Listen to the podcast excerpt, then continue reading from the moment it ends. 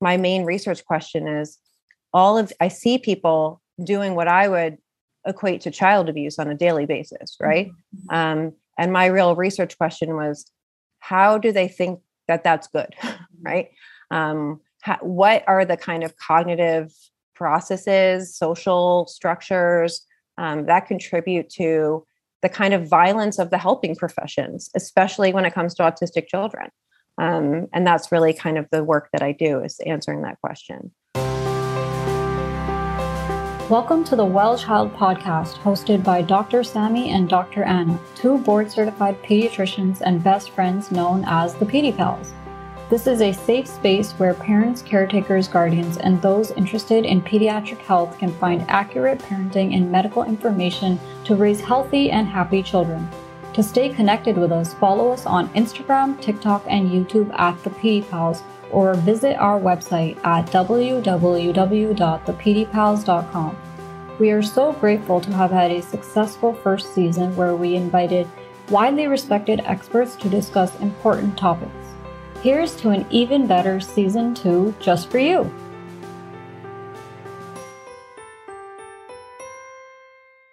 Okay, for anyone tuning in, we're the Pedi Pals and we're talking to Robin today about ABA. Hi, hi everyone. hey.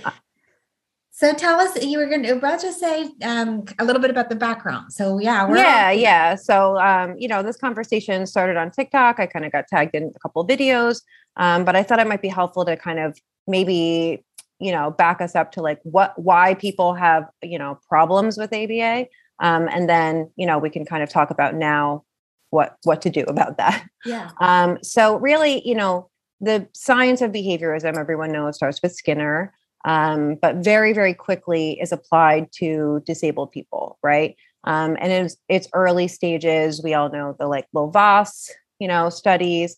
Lovaas starts the young autism project um, at UCLA. Um, and if you haven't read or seen any of the images from that, um, trigger warning. Um, but Lovaas's methods obviously were, you know, extreme, right? So we're talking like electroshock, um, screaming, hitting, um, you know, really, really intense. Um, he isn't actually the first to study autistic people. Um, there's people before him um, and people after, but the field itself was very much involved in, you know, doing some of their preliminary early studies, the very kind of genesis of the field on disabled people, specifically, um, you know, autistic people. Um, and in the beginning, it was very much about kind of remediating, you know, deviant behaviors, right? That's kind of where it starts. Um, you know, and if you ever want to, you know, see anything um, really interesting, um, the advertisements in the like beginnings of the journals, the early issues of Journal of Applied Behavior Analysis and the Experimental Analysis of Behavior, they're like two journals they had like advertisements in them for like you know parents and professionals about you know stopping deviant behaviors homosexuals etc um, so it was very much about kind of solving you know social quote unquote problems through the emergent science of behaviorism. Um, so that continues on really through like the 80s it really grabs hold in like schools but continues to really have a stronghold with you know autistic um, people um, and you know is still using a lot of these punishment procedures like you know really into the present in some places right? So people think that that history is far gone um, but it's not in a lot of ways and i can kind of get to you know why i think that. Um, so really what happens with autism right is we have also all of these kids being diagnosed right starting in like the 80s and early 90s we have that huge boom of kids being diagnosed in the 90s um, a very famous famous parent memoir comes out called "Let Me Hear Your Voice" by Catherine Maurice. Um, you know, New York Times bestseller about how Lovaas, you know, cured her kid, basically. Um, and that really starts this kind of parent advocacy for ABA to be covered by insurance. Um, and it kind of is this interest convergence, right? So the field of ABA is growing, number of kids who have autism is growing um, or are diagnosed with autism. Um, had it before, but um, and it becomes this kind of you know huge field, right? Um, and behaviorism or applied behavior analysis really, um, you know, they do a lot of other things, but their main thing is you know autism. Um, and the science of behaviorism is about, you know, changing behavior um, that is socially significant. The problem is, is that you know, you and I probably have very different definitions of what socially significant means, um, and that is always measured against a kind of neurotypical norm, right? So that's kind of some of the problems. That coupled with the you know kind of historic treatment of disabled people in the you know body of ABA scholarship. Um, and parents really fought for it, right? So that it kind of took off. So that's where it, why it is where it is now. Um, is that parents, um, you know, Autism Speaks talk about curing autism, uh, DAN, Defeat Autism Now, all organizations that were, you know, very active at the time, huge parent lobbying kind of organizations that got ABA to be covered um, by insurance. Um, so um, also at that time is when the B uh, BCB BACB is formed. It's like their accreditation um, thing. Before that, you had to actually be like a psychologist. Um, now um, there's like standalone certification for ABA that starts in 1998, um, and then you know it skyrockets to the point that it is the blanket recommendation for all autistic children, mm-hmm. Um, and it is billed as such. Right, the only research-based um, therapy for autism. Um, you know we could unpack that a little bit right? There is other there are other modalities that have research um, speech therapy occupational therapy um, you know it it's just that you know the field of aba defines research as uh, research done by behaviorists um, right? So it's you know it, really that's kind of how we got to the point that we are now. Um, so any questions about that? I feel like i'm like info dumping so i could just go um, so really like we're at the point now where you know all autistic kids will be recommended aba um, the community has an issue with it right? Because one many people have been through applied behavior analysis. Um, and a lot of the strategies that are used can be um, harsh right? So we have people that are doing like overcorrection programs where you know they make you know a kid writes his name on a desk and then they have to watch 50 desks right? Um, we have punishment procedures being used. And even the like newer aba where we're using reinforcement oftentimes parents are given like a reinforcement inventory um, and then told to withhold a child's like favorite or most treasured items right to then be used as a reinforcer right? So I used to have my, you know, stuffy that was my comfort item all the time. And now you took it from me and now I can earn it back. Right. Um, and, you know, we can all say that this is well and good because it's all about rewards. Um, but it's it, the experience of that for the person going through it, right, is very different.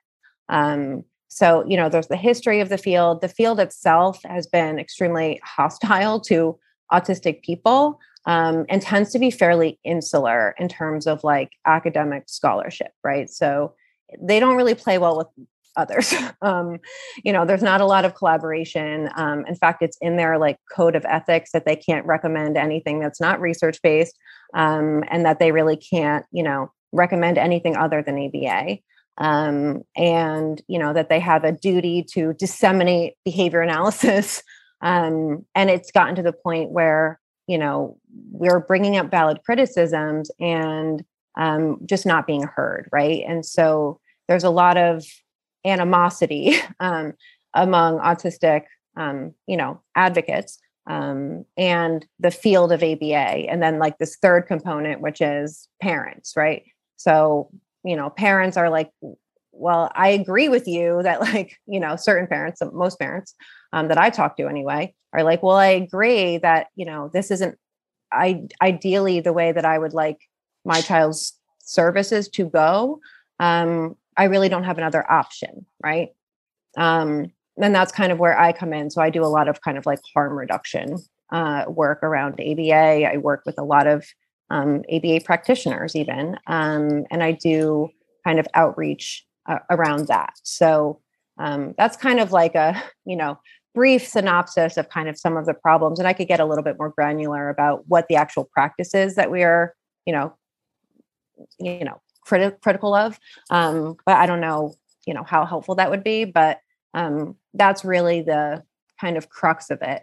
Um, wow. It's great go ahead, Anna. Sorry.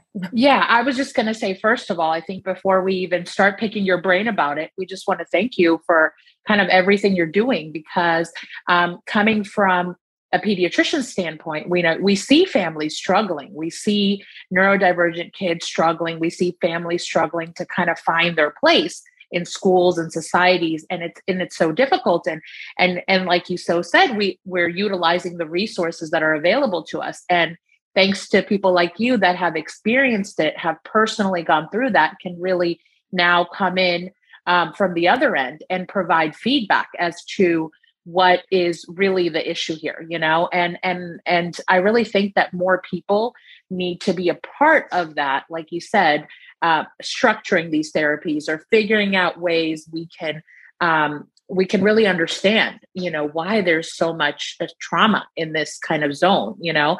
Um, and and and I'm, so I'm, I'm glad we had this conversation. So i just wanted to say thank you for the work that you're doing um, and for helping us understand um, because you know from from our standpoint we see um, that uh, we want to give kids the appropriate resources you know to be successful in whichever in whichever way they want to be successful you know right. and to provide provide that ability to um, to communicate and to to to be able to live in the society which is very dysfunctional at times yeah. and uh, you know and so it, it's a very tough balance but I would personally love to just understand um, your personal experience through it and and kind of how you use that um, now to kind of advocate for it and and uh, what things you see moving forward um, in terms of therapy that could really benefit uh, people yeah that have, so that deal with um, autism. Yeah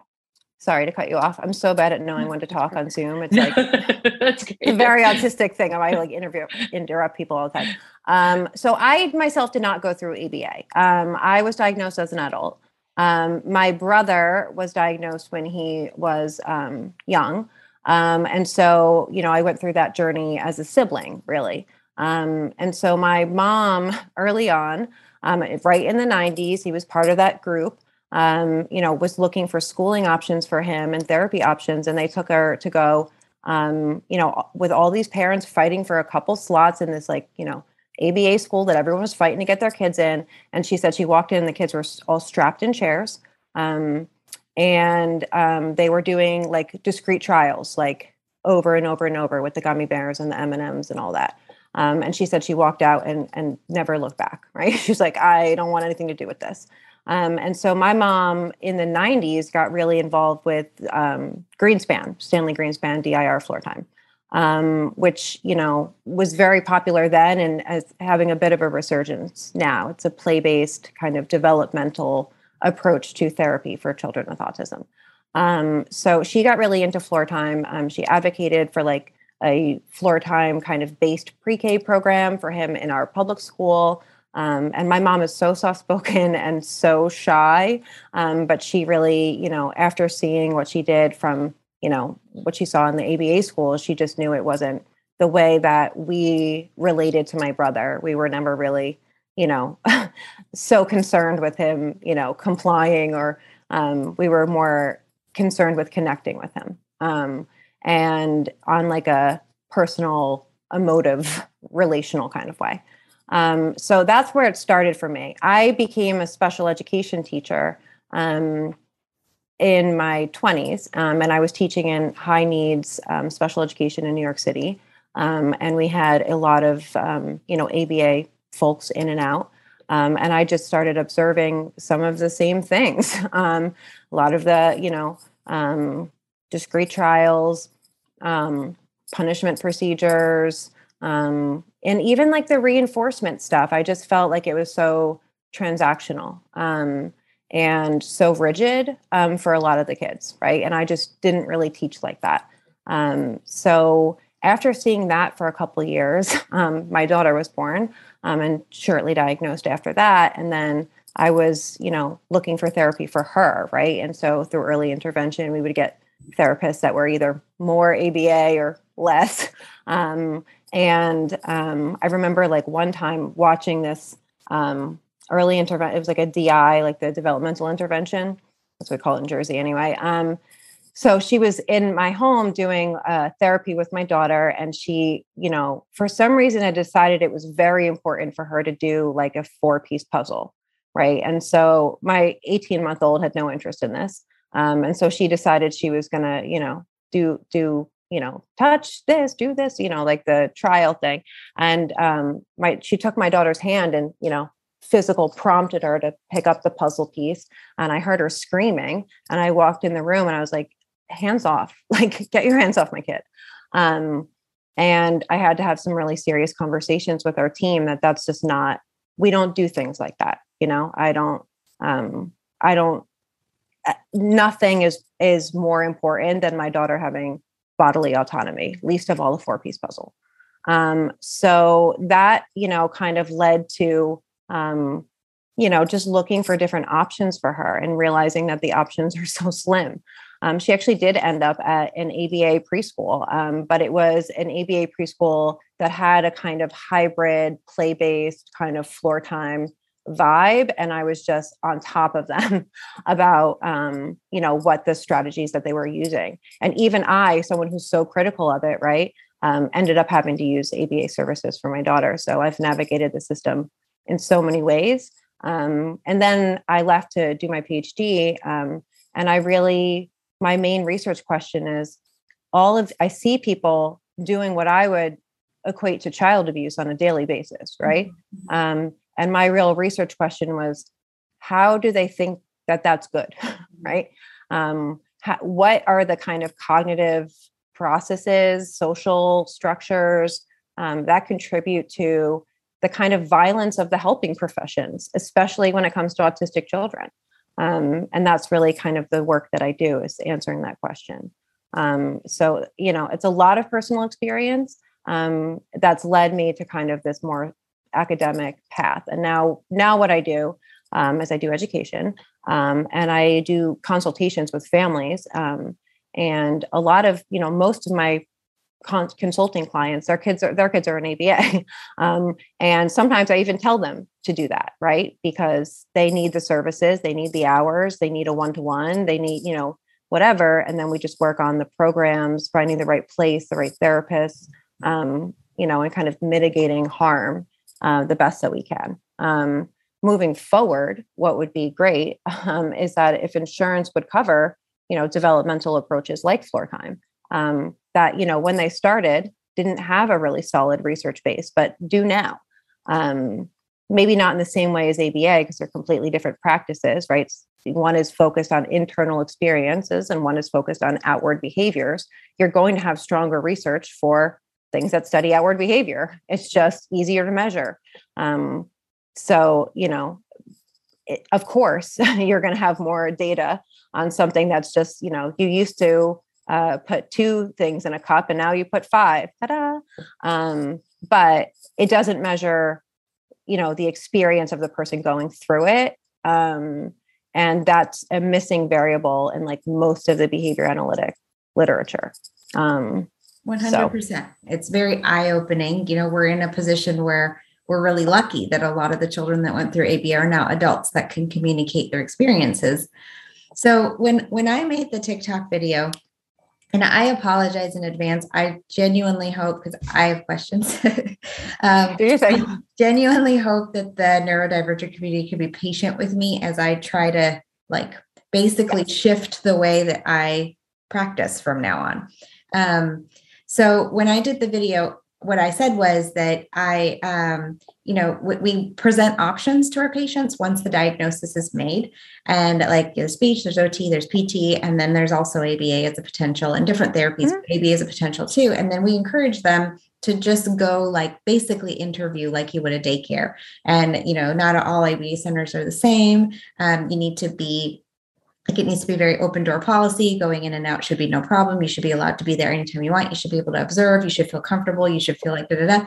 But I I'm hearing from the neurodivergent community that that's not enough, and and I get it. I totally understand why that's not enough.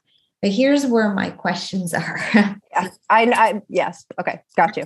As a pediatrician, yes. Um, so like a couple of things, a couple of the ways that I was challenged was I got in the in the verbiage I used. For example, I said that the goals for these children, and then they were, you know, they said, well, those are neurotypical goals. Why do you want neurodivergent children to have the same goals?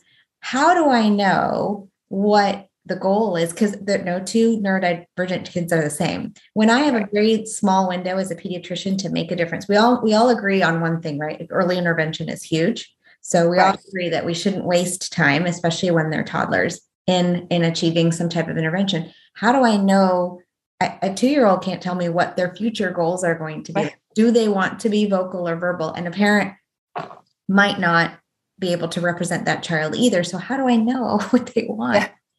um you know and, and my, my opinion differs from a lot of people in the community even right? So there are people that believe all therapy is you know abusive and like there should be no intervention at all um, I am not one of those people. Um, I, you know, I think kids deserve help. Um, and, um, you know, I think that my opinion probably diverges from a lot of people's. Um, for me, the way that I look at it is, you know, who is this serving? um, right. So I see oftentimes, you know, kids will get into speech therapy. What's the first couple things they teach them to say? Not, can I go to the bathroom? Not whatever. It's, I love you, mommy mm. right? Um, because the parents want to hear it. Um, and it doesn't actually serve the child, um, right? It's about, you know, performing these certain kinds of, you know, social norms or whatever. Um, you see it a lot too around Christmas, where it's like, you know, um, how do we get this kid to go sit on Santa's lap or whatever? right. right? That's not for the kid. Yeah, yeah. they don't want to do it. Yeah. Um, so the same kind of principle applies when we're choosing goals for children um, you can listen without eye contact right, right. Um, the eye contact is for the for the speaker not for the listener. Um, and so when i'm thinking about goals for a child like what what is appropriate i think of you know what is truly in service of that child and what is a kind of arbitrary social norm um, that they could do without right? Um, so you know i don't really like you know, eye contact goals except for like quick eye contact for safety reasons, right? Um, or um, you'll see goals for kids to um, play with toys appropriately. Um, what does that mean, right? Um, and if a child now has 40 hours a week of ABA because they like to spin the wheels of the car, and now we're going to drill room, room, room over and over again, who is that for?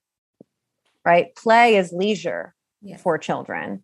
Um, and so when we decide that their leisure is not good enough, um, and now we're going to, you know, therapize it, um, we're going to um, see that as just an intrinsic deficit that needs to be remediated immediately. Um, that's really the crux of it is like, what is this for? Um, you know, I think we should obviously all kids, you know, at that age you know can benefit from speech therapy can benefit from occupational therapy and can benefit from you know skills being broken down and taught. Um, it's just that when we get into that kind of like this makes you look weird um, and you shouldn't do it anymore because of that um, that's where it gets into um, you know what i think what people are really saying about that. Yeah that's that's really great and i kind of as you were talking i was thinking about our ADHD community too, because a lot of how we approach ADHD or how children learn um, and how they absorb information has a lot to do with their self-esteem and how they're viewed um, with their teachers with their parents and and kind of the messaging we're giving you know? Um, and so i really appreciate that you brought that point up because our ultimate goal is is that you know is, is to have them flourish and to be able to have that confidence you know to be able to go into the world. And so i i see a lot of parallels in that but the the main question i had for you is when parents are looking for therapy options um, like you mentioned you know you work with parents trying to figure out the best way um, to get them therapy that is not uh, going to cause um, you know more trauma to the kids right. what what kind of what kind of things like maybe two or three things that they should look for in uh, in a therapy or an ABA if that's all they have access to, or speech or occupational? Like, what are a few of the things you think they should look for? So the first thing I look, you know, I would tell them to look for is um, that their the therapy sessions are um, child led, right? Um, you know that they're the the children are allowed to like move um, and um, you know experience childhood, right? So one of the things that comes with ABA is oftentimes a lot of hours, um, and you'll see kids in therapy for 30, 40 hours a week um, on top of school, um, and they're being drilled for all of it, um, and so they they lose their childhood to this, right? Um, they just are, you know, not allowed to be children. Um, so the first thing was I would always tell them is, you know, therapy is like making a pie crust, right? Like you have your flour and your butter or whatever, and you add water. You add it just until it comes together. If you keep adding it, the, it falls apart. um, so therapy, you want just enough, right? Just enough that you're addressing the needs, but not so much that they're falling apart, that they're exhausted. I see so many parents, you know, that when I start working with them, their kids are in 500 therapies. They're exhausted. The kid's exhausted. It's a disaster. Um, and so we cut back, right? And then they're like, "I, he's doing so much better. I didn't think that would happen." I'm like, "Yeah, because you're exhausted." Um, the other one is, um, you know, do is the way that they talk about your child um, completely deficit oriented, right? Is it you know i can change that they could stop doing that. Um, you know do they see strengths in your child? Do they connect with them? Um, you know how much do they value compliance? Um, and are they willing to do anything to get it? Um, right? And are they going to put relationship first really? Because a therapeutic dyad really is a relationship um, and that relationship can't be built on just bribes and threats, right? Um, we have to have more than that. Um, so, you know, I always tell parents, like, you know, if it's bad, you'll know. Um, you know, trust your gut. Um, you know, and and get a new therapist, a new BCBA, um, a new agency, a new type of therapy, and don't don't wait for it to get better if you're feeling, you know, uncomfortable. Okay, that's awesome. Thank you. Um, so I do want to kind of circle back on the mm-hmm. time um, allocated to it. So I totally hear what you're saying with regards to overdoing it in the pie crust analogy. From a pediatrician standpoint, again, I have to like put my pediatrician yeah. on here. But so so the to me, and again, please correct me if I'm wrong, if mm-hmm. I'm doing this differently. To me, the speech, OT, and if necessary, PT aspect of it again with coverage and um, finances it, it's a very limited amount of therapy depending on your insurance yeah. per week or per month and then again to me and this is anecdotal it's not scientific but anecdotal for the children say the three and up that qualify to be put into a school environment because of their neurodivergent status versus those that have been to aba i feel that like goals are achieved quicker in the ABA cohort. Um, and that might not be true. It's just my observation and it could totally be biased. But I think what I'm my, my question for you is what what is a good um a, a good balance there? Um yeah, I mean, so I I think we have to kind of reframe like progress is important. Yeah. Children's mental health is also important. Yeah right? And sometimes that expedited progress, right? Progress comes at a cost. Um, and you may not see it now, but I see kids that are, um, you know, really burnt out. um, you know, they're not able to express that, you know, they wish that they were playing. Um, you know, you see uh, relationships in the family deteriorate because the, there's no family time, there's just therapy. Um, right? And and those things are all important to a child's overall well-being right? So we can't put progress as like you know worth sacrificing everything for. Um and for me a slower more sustainable progress um is a worthwhile you know so-called sacrifice if i know that my child you know doesn't feel um overloaded doesn't feel stressed, doesn't feel, you know, that they spend all of these their time with these strangers and they don't even know who their mother is. Um, you know that that to me is so much more important and kids have a right to that really. Um, and so yes you know in a typical school environment you know um, it, it might be a little slower progress. And part of that also is that the schools you know shortchange parents on how much they should be getting. Um, right? So 20 minutes of speech once a week yeah i agree that's not probably a good idea. Um, you know so you may need to supplement outside but enough that you know there's a reasonable amount of progress, but not so much that everyone who's involved in this whole thing is completely stressed all the time. I do have families whose kids have extreme behaviors, um, and they use you know all 40 of those hours, um, and they use it pretty much as like a one to one, right? So if they want to go on a family outing, the ABA goes with them. Like I think that's one of the you know one of the good things they did is they got all these hours covered, and some families use them really for like a you know personal care attendant kind of thing um, you know and that's okay um, but we just have to make sure that we are you know protecting children's right to all of the things that other children get to do um, that's that's how i feel about that but since no two are the same how does a parent navigate this right so I mean, it's so individual. I can't give like a, you know, here's mm-hmm. cookie cutter what to do. Um, but what I say in the beginning, right, is you want to match the therapy to the need, right? No one needs therapy just because they're autistic, right? Um, the therapy is to, you know, meet the needs, right? And if the needs are communication, you should be getting speech therapy.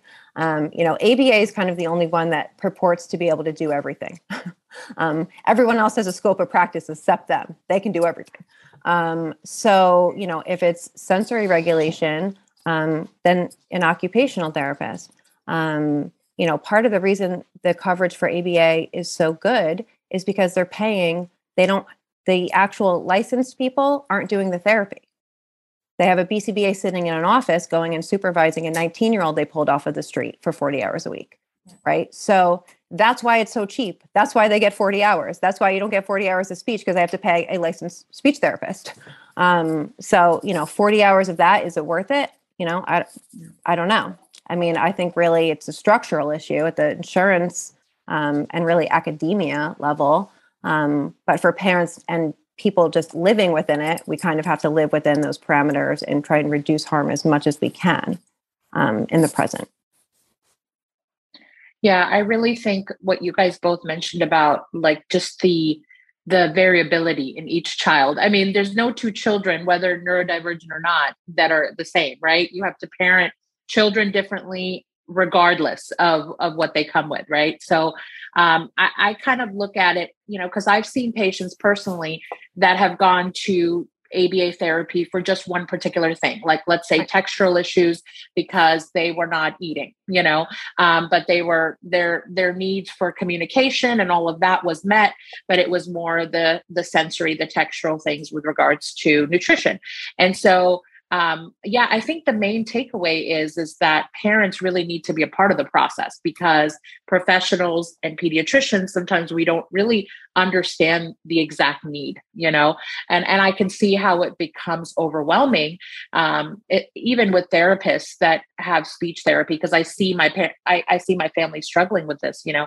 They go into speech therapy once a week um, and the therapists also aren't really understanding exactly what the child is needing you know right. um, they're going through this and and so it becomes it becomes very difficult uh, for all parties involved and just like we say with adhd you know we we provide medication that helps part of the way but really when we see benefit is when we see parents involved in the therapies um, you know with their with their therapist regarding anxiety depression all the things that come along with right. it right um, so in order for you to get like the best effect of everything. We need families involved. We need them implementing that in the home so that they can meet the needs and then medication if we need it right for right. for that particular instance. So so yeah i i think um I, I definitely agree that more work needs to be done and um, and we need people that have physically gone through ABA therapy to also kind of vocalize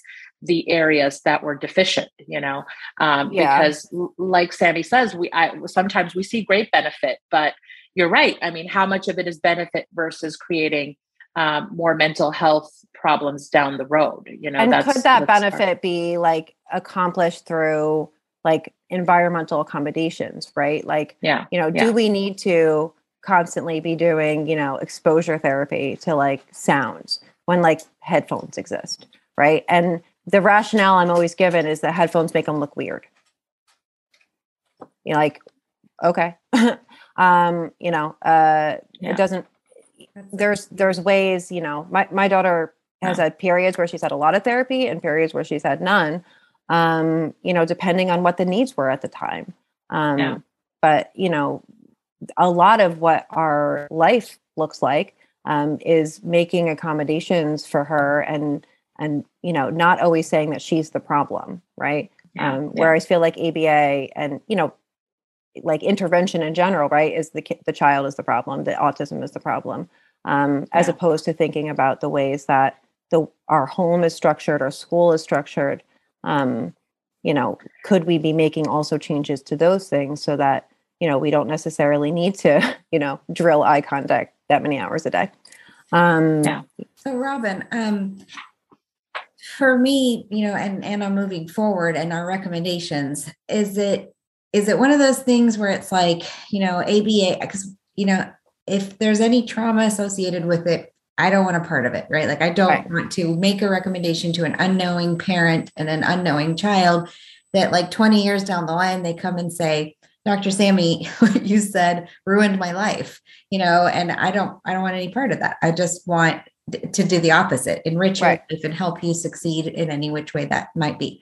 So is it, is it like ABAs like across the board or is it still, I know I'm asking you to draw a line in the sand. yeah so still like there could be some good. um okay so i'm going to say this in the, the best way i can possible the the best aba is the least like aba Yeah. um, Okay. right and so you know people will be like there's a big argument. I fight with aba people all the time and their argument is like well if you were abused it wasn't really aba like it's like a no true scotsman thing. Um, my, i feel the opposite. If you weren't abused um, it's because whatever that was was you know something else calling itself aba because if you look at the actual science it is very clear cut. I mean they're misting people in the face with like lemon juice and water like restraining them. I mean, like if you read the studies, you will be sufficiently horrified to realize that, you know, it's not, we're not making it up. the literature itself tells on itself pretty well. Um, and, you know, with Judge Rotenberg Center, Rotenberg Center um, in Massachusetts now fighting um, and winning, um, fighting against the FDA to be able to electroshock people in their center um, and winning um, to be able to continue to use electroshock, we can't really say that that's in the past, right? We can't say new ABA is different and better and it's all good. But are there practices and people, individual people, and sometimes whole agencies who are, you know, genuinely interested in interested in, um, you know, pushing the field? Um, generally, uh, you know, genuinely interested in their you know clients best interests those people exist and i help people find those people all the time um, so as as practitioners you guys are kind of in a hard spot because um, you can only do what exists. Um, and uh, you're kind of bound like you can't you know recommend things that aren't covered by insurance right? Like you are your medical practitioners. I get that. I mean if i were going to say what my ideal you know for right now would be um, and kind of what i do is you know i have a um, there's this great resource. I didn't write it. I point parents to it all the time. It's this uh, like wiki document that's basically like how to tell if your aba is harmful but really it could be how to tell if your therapy is harmful in general right? Um, and i give that to parents and say listen you know call around tell them that you want like child-led naturalistic play-based um, therapy sometimes you know an aba they call it prt pivotal response um, and ask them if that's something that they do that they can accommodate um, and then go through the evaluation process and just comb through your programs and make sure that you know they're not um, you know using aversives that they're not taking their comfort items and using them as a reinforcer um, and kind of give them a sense of like what to look for that it might not be the right fit. Um, so for you guys, right, I can give you that resource and you may want to, you know, send it as is, or maybe you want to modify it and make, you know, one just for your practice. And it doesn't have to say ABA on it, right? You don't want to make them mad. Um, you don't want to be on their naughty list, uh, let me tell you. Um, but uh, um, but you can kind of give them a sense of like what would be red flags that like any therapy um, is not good, right? Um, and also, you know, you have to, you know, you're going to write them their script for 40 hours, the same one we all got. um, but um, you may want to say, you know, listen, I'm going to write the script for 40 hours. Um, you probably don't need 40 hours of therapy, um, you know, and eh, kind of give them like your child has a right to a childhood talk. Um, you know, because a lot of people are like, if you don't do this now, the window will close and it will be doom. And like, they really scare the parents about this like developmental window, like shutting forever. Um, but really, you know, I kind of take a different approach and say, listen, um, you know, you like you to do just enough that you are meeting their needs, but you don't need to go, they don't need to be in therapy all day and night. And that's actually probably not a good idea. Um, so I think, you know, having a kind of harm reduction philosophy where you're like, here are the options. Here is how you would tell if any of those options are going badly. um, here are some red flags to look out for. Um, and you don't have to say ABA by name, um, but you know, for now, your hands are kind of tied. Um, that would be, I think, a reasonable solution. Um, you know, at present. I mean, as professionals in the medical field, one of the things that you could help us with um, is advocating for insurance coverage for other modalities, um, advocating for you know ABA to stay in its scope of practice and stop saying that they can do language therapy. Stop tell them to stop doing feeding therapy when they have literally no training in the structure of the mouth or throat. They have no ability to evaluate someone for like feeding conditions, um, but they will advertise that they can do feeding therapy right? There are major problems in the things that they do um, from like a scope of practice like you know higher up level. Um, those are the conversations that we need doctors to be involved in and be aware of. Um, their training is is like do you know what they what you have to do to get be a bcba not much right?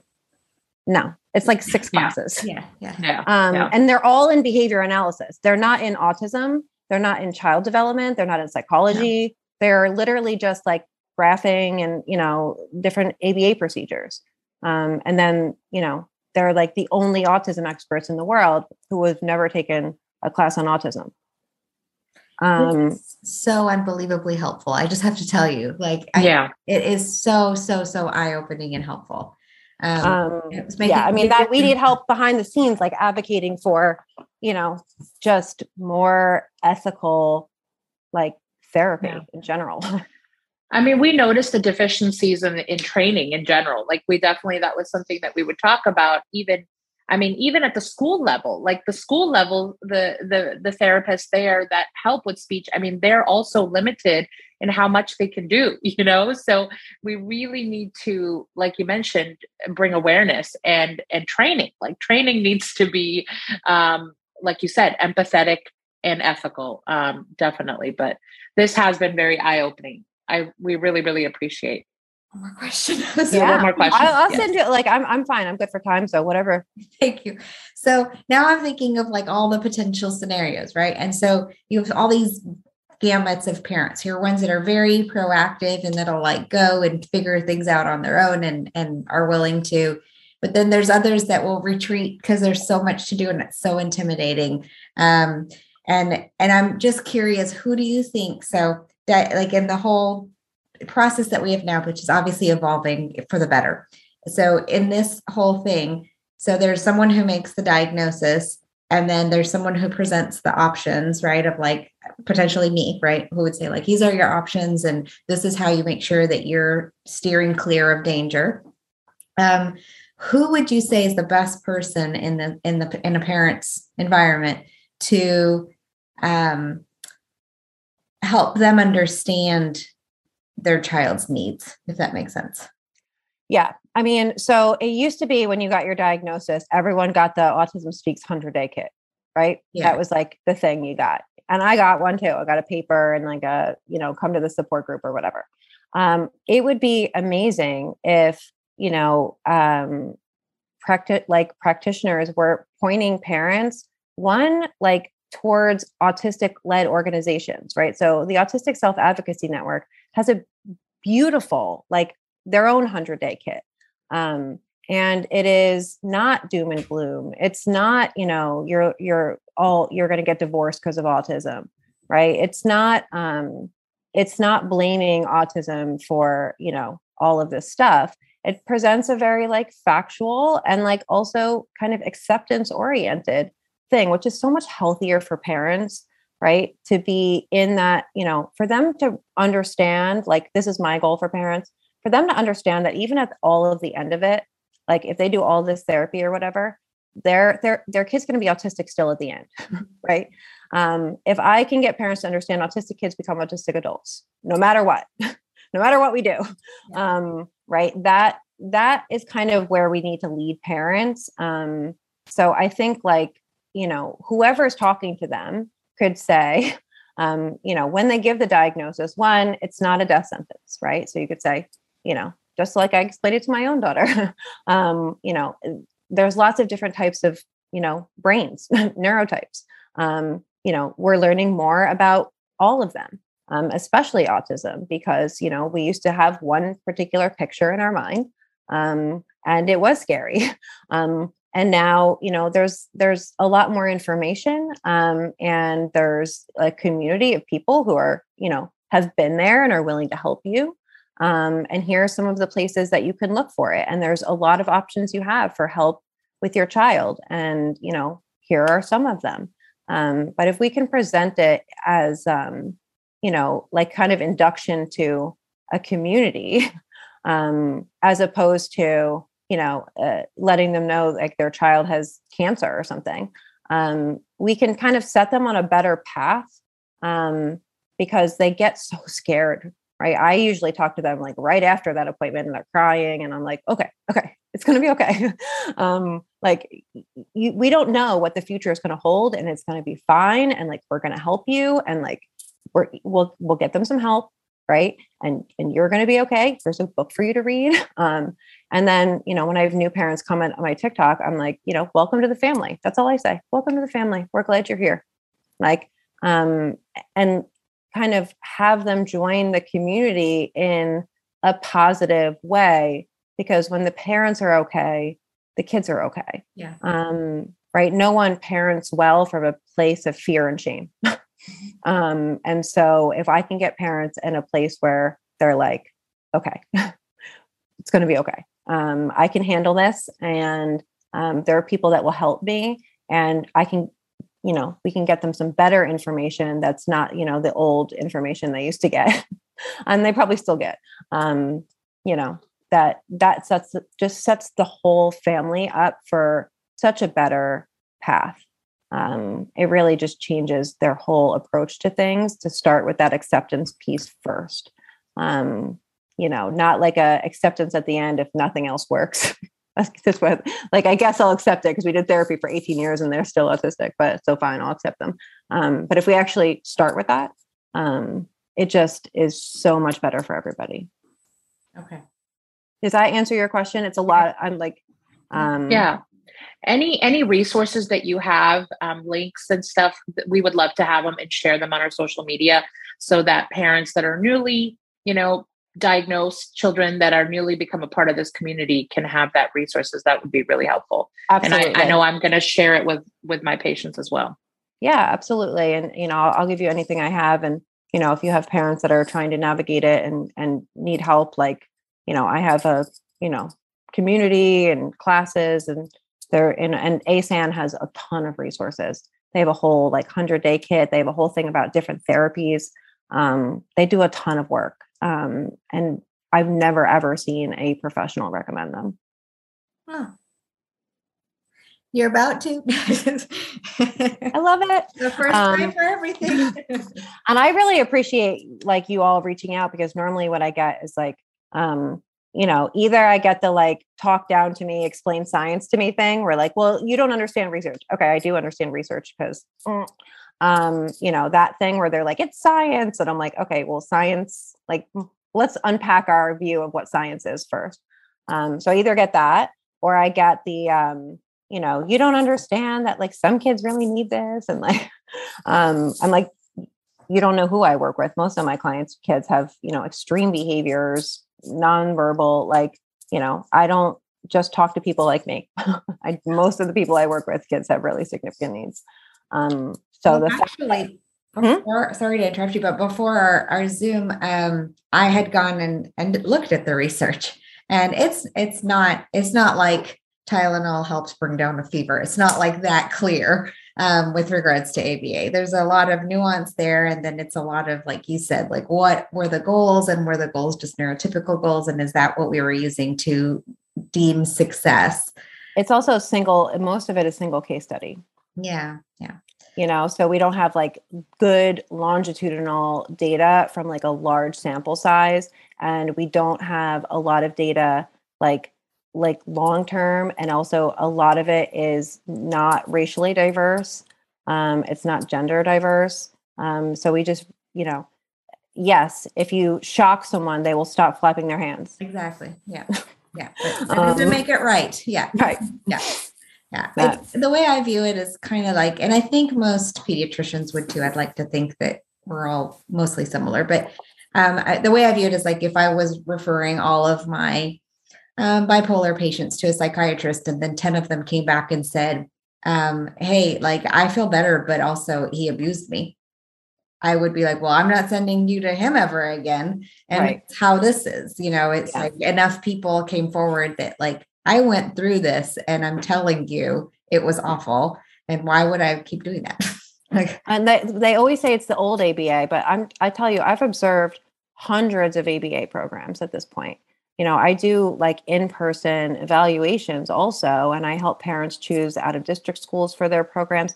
I've observed aba classrooms. I also supervise student teachers all over the state of new jersey.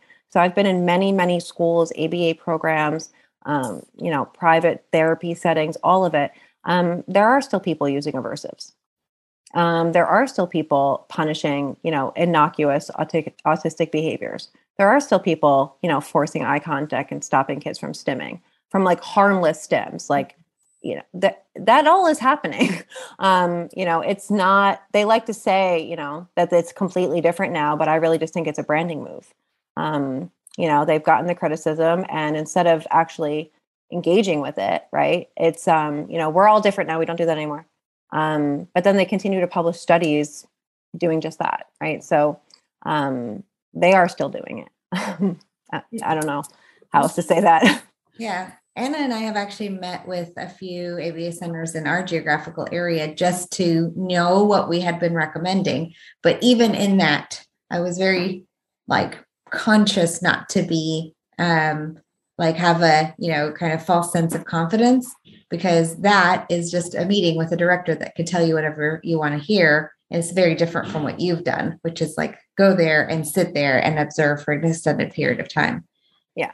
So. Um, and I've seen, you know, my own kids' therapists, like, you know, and I was there when I was a teacher when they weren't, I wasn't observing, right? Even in schools I worked in, um, I would see colleagues doing these things, right? Which is why I left.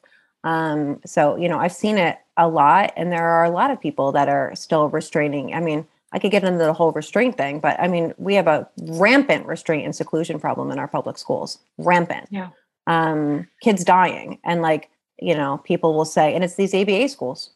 I mean, Max Benson died in an ABA school being restrained in a prone restraint. Um, and so, you know, we could say that this is not happening till we're blue in their face, but the the you know the data says otherwise. I mean, I think this is eh, this is the time to really empower parents because me and Sammy really try to do that in our practices. That you know, if your mommy gut is is telling you, if you are, I mean, for anything, you know, whether it comes to them being sick, going through whatever cold, like we are never going to say that we're not going to discuss this further you know like right. our our main job is to listen to parents to understand where the need is for them and for their children. And so this is, I think this is the time where parents, if they're seeing something, whether it's with a psychiatrist, a psychologist, an ABA therapist, is to say hey you know like this is this is causing harm uh, in whichever way and to empower them to talk to their pediatrician about it because yep. our goal is not to just say here go here you know there's there's lots of kids dealing with anxiety and depression that that I talk to on a daily basis that haven't found the right therapist, you know, right. um, to uh, to help them as best, and and we try again, right? And so this kind of kind of goes all over society in in empowering people just to say, hey, you know, because a lot of people, like you said, don't feel like they have another option, you know.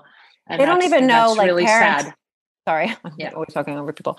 Um, no no you're they don't even know that like they can fire the therapist. I tell them that all the time. I'm like go go tell yeah. the agency that you want a new therapist. They're like i could do that? Yeah. i'm like yes. Like call up your case manager in early intervention you can do it. Um like private therapy like tell them that you're don't like the therapist. Get a new bcba um you know if you're uncomfortable with someone for whatever reason right um, another thing, also, um, I forgot to mention, just a side note, I always tell parents in the beginning to do home based if they can before center based. Um, because if it's in their home, you get a, a, little bit, you know what I mean? You have a little bit more control than like a drop off environment. Um, and so, you know, I generally advise people that, at, if at all possible, to be with a therapist for like six months or longer and home based therapy before they allow drop offs. Um, you know, just so they can keep an eye on it. You know, even if you go and observe the last 10 minutes, like you don't know what happened before then. Um, so, you know, that that's a one that's like a harm reduction tactic right. to try and have home based if you can. So Robin, imagine you're my patient's mom. Okay. Patient's mom. And I come to you and I'm like, you know, we meet we meet again after a diagnosis and we kind of have a chat and we talk about how um, this isn't a death sentence and and this is a good thing and that you know i'm here for you and whatnot. And if i say like these are your options these are some resources you know go dive in and then let me know what you think is best for you guys. And and then i will do my best to support you in that. How is that how's that? That's good. Um, they might need a little bit in the beginning. They don't know like what therapy does what yeah, yeah. right? Um, and they don't um, also really understand what any formal testing means, right? So a lot of times they don't know. They're like, well, what therapy does he need? And they're just told uh, ABA. Right. Um, so it, it's helpful to say, like, okay, well, what are your goals for your child? What what would you like to see them do right now? What do you think is most important? Right? What are you struggling with at home? Is it behavior? Is it you know most of the time they're like, oh, they're they run and crash into the couch a million times a day. Okay, well, there's a therapy that helps with sensory regulation. That's actually a sensory seeking behavior. And that therapy is occupational therapy, which does a number of things like fine motor and also sensory integration. Um, so you may want to start there. So add that first, see how it goes. Um, you know, if your child isn't speaking, um, you know, you can say, like, you know, if they're like, I just want them to communicate, okay, great. You know, well, there is speech therapy, and that's a great place to start. Um, you know, there's also applied behavior analysis. Um, you know, here's some of the you know information about that. Um, you know, uh, if you have you know like m- more skill based stuff they want to you know kind of help them match the therapy with the need because they just see them all as like therapy for autism right so they think they need all of them um, but you can have an autistic kid like they don't need speech therapy if they're like hyperverbal, right? Um, or they may need speech therapy for just pragmatics, right? So, like helping them to kind of like these are your testing results, right? Um, this is what they mean, um, and then to help them kind of get like a you know like order of operations in place. Um, so I usually try and get them to like be like, okay, like what's most important to you right now? They're like, well, I would like for them to eat. yeah. okay, great. um, you know, and then I kind of put them in touch with the therapies, you know, that they need to get for those things. Um, helping them understand what they are, even, um, and why you would need them and how you call them and that stuff they is really confusing to them. Perfect. Love it. Happy to help. And sorry I don't that I have blah, any blah, other- blah, blah, blah. no, it was great. No, It was like It's really helpful. fire, like integration of like where do we go from here? So it was great. yeah i'm trying to give it as much as possible so if people you know show this later and you know uh, hopefully uh you know and then in videos on tiktok um i would just not say aba you know what though?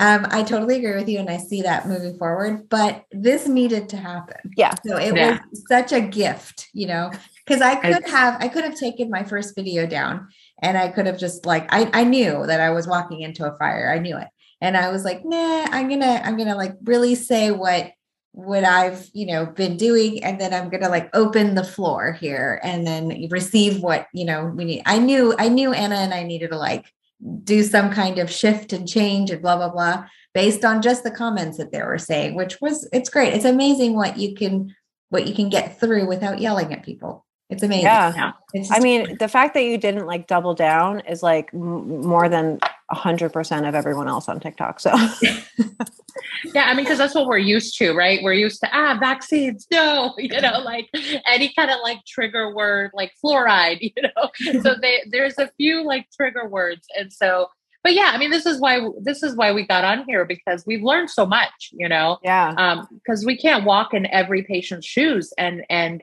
and that's what kind of that's why we wanted to have these conversations because it's the science is changing you know Yeah. in everything. And and so you need people and you know we're the first ones to go to each other and be like hey am i missing something here? You know? So when people come to us as like doctors think they know everything we actually realize how much is left to be learned you know? Like we recognize that there's so much out there and there's so much nuance to everything. And so a lot of times i feel like we get attacked for that but we have to have you know we're we're still going to expand our knowledge you know every day.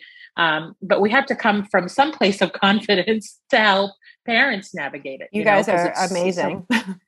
You know what my, so my daughter's pediatrician said before we went we go to a developmental pediatrician now but her real pediatrician said to us um, she's like old and from poland so she says a lot of interesting things. Um, but she said something what it was after pia got diagnosed she goes something like well autism it's a mysterious condition. We don't know anything about it. I was like that's helpful. Thank you. I'll bear that in mind. Um yeah. it's, It's really like a mess out there. You know like it's so bad. You guys are amazing. Well you're amazing. I don't even- I thank don't you. know how to react to that. I don't know. Like, i was just like okay um can you give me that Like, script now so you, so you were like hold hold my phone i'm gonna go get a phd in this I was like, okay, um, great. Is this what you tell everybody? Like, I'm very concerned. um, I had to do everything, and most parents I know, their their pediatricians brushed them off so many times that they ended up just going to EI themselves, um, and then then they just go to a, the developmental pediatrician or something. But the fact that your uh, patients are getting such thoughtful um, advice from you guys, it really um, you're already a cut above, and so doing this is just even better. So appreciate you both so much. I was Um, thank you out with you you have no idea how helpful it was and we really appreciate all Yeah, anytime. Thank you. Anytime you guys need anything. And I'll, I'll send you an email, you know, follow up with some resources and stuff for you guys. we'll get Okay. some rest Yes, you too. I'm going to go Thank join you and have a glass of wine. Okay, bye.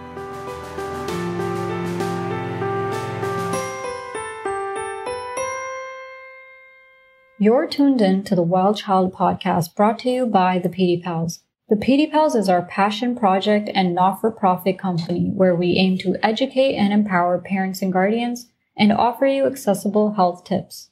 Our mission is to also support future female doctors. We currently have interns on our team who are all at different parts of their medical school journey.